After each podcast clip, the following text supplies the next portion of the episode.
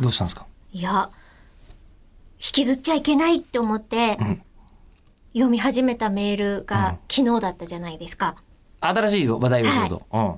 でもそれをまだ今日引きずっちゃってい。る。じゃあ、あの、今日引きずってて、 えーえー怖い話が聞きたい方は、昨日のを聞くと、身の毛もよだつ、何らかが聞けると思いますので、普通のやつというよりいけます、東京オリンピック・パラリンピックの話を。また、はい。本当だったらずっとやってたはずですからね。えそうですね。えーあれ終わってんだっけえレポーター、どこまであれそんな短かったあ、そうそどう。オこリまンでピック抑えられました ?2 週間ぐらいオリンピックって、あのね、あのーせいや、3週間だったはずだけどね。えっ、とね、オリンピックって、開会式から、あの、こう、閉会式までの間っていうのが決まってんですよ。あの、元々のオリンピック憲章で、やってよって2ヶ月やりゃいいじゃんとか思うじゃない、いろんな日程あるんだったら、それダメなんですよ。開会式から閉会式まで必ず3週間だったかな何日。からの間に終わらせなきゃいけないってルールがあるんだけどだ、から閉会式の後にまだやってる競技があるんですか閉会式の後にやってる競技は今日ないです。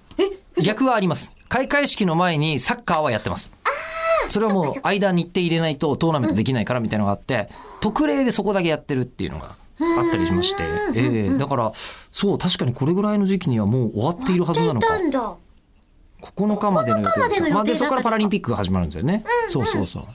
うん、みたい今おな、休み期間のはずだそっうた、と。ことだったんですけど、こんなリスナーがいたという。なんですえか、ーすごいですよ。モノコメカさんからいただいたんですが、い、つも聞いてくださってる方ですよね。はい吉田さん、中村さん、こんにちはこ。んにちは。えー唐突な東京オリンピックのチケット当選してたっていうメールテーマで、はいえーここ最近の口を開くの放送の記憶が消し飛んだのではないかと思いま し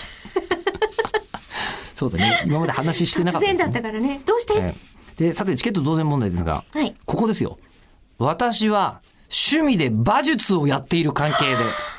すごいです。なんと、えーえー馬上馬術、馬場でいいのか馬場馬術かなば馬場馬ばば術障害馬術馬場馬術総合馬術に申し込みましたが全滅でした、まあ、えー生で見たかったな、えーお二人も機会がありましたら馬術見てみてくださいすごいすごいねちなみに馬場馬術は音楽に合わせた人と馬の動き姿勢の美しさを競う競技馬番のフィギュアスケートお馬術そう障害なんだ馬術は、えー高さ1 6 0センチ幅2 0 0センチぐらいのハードルみたいな障害物を馬と一緒に飛び越えるえ、そんな高いのあれ。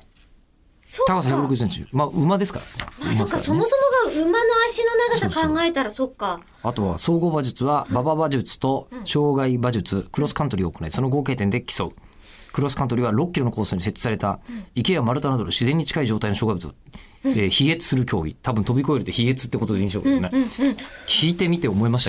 たけど、えーあ のどうしてそんなびょ馬術をやってる方がこのラジオ聞いてくれてるんでしょうかありがとう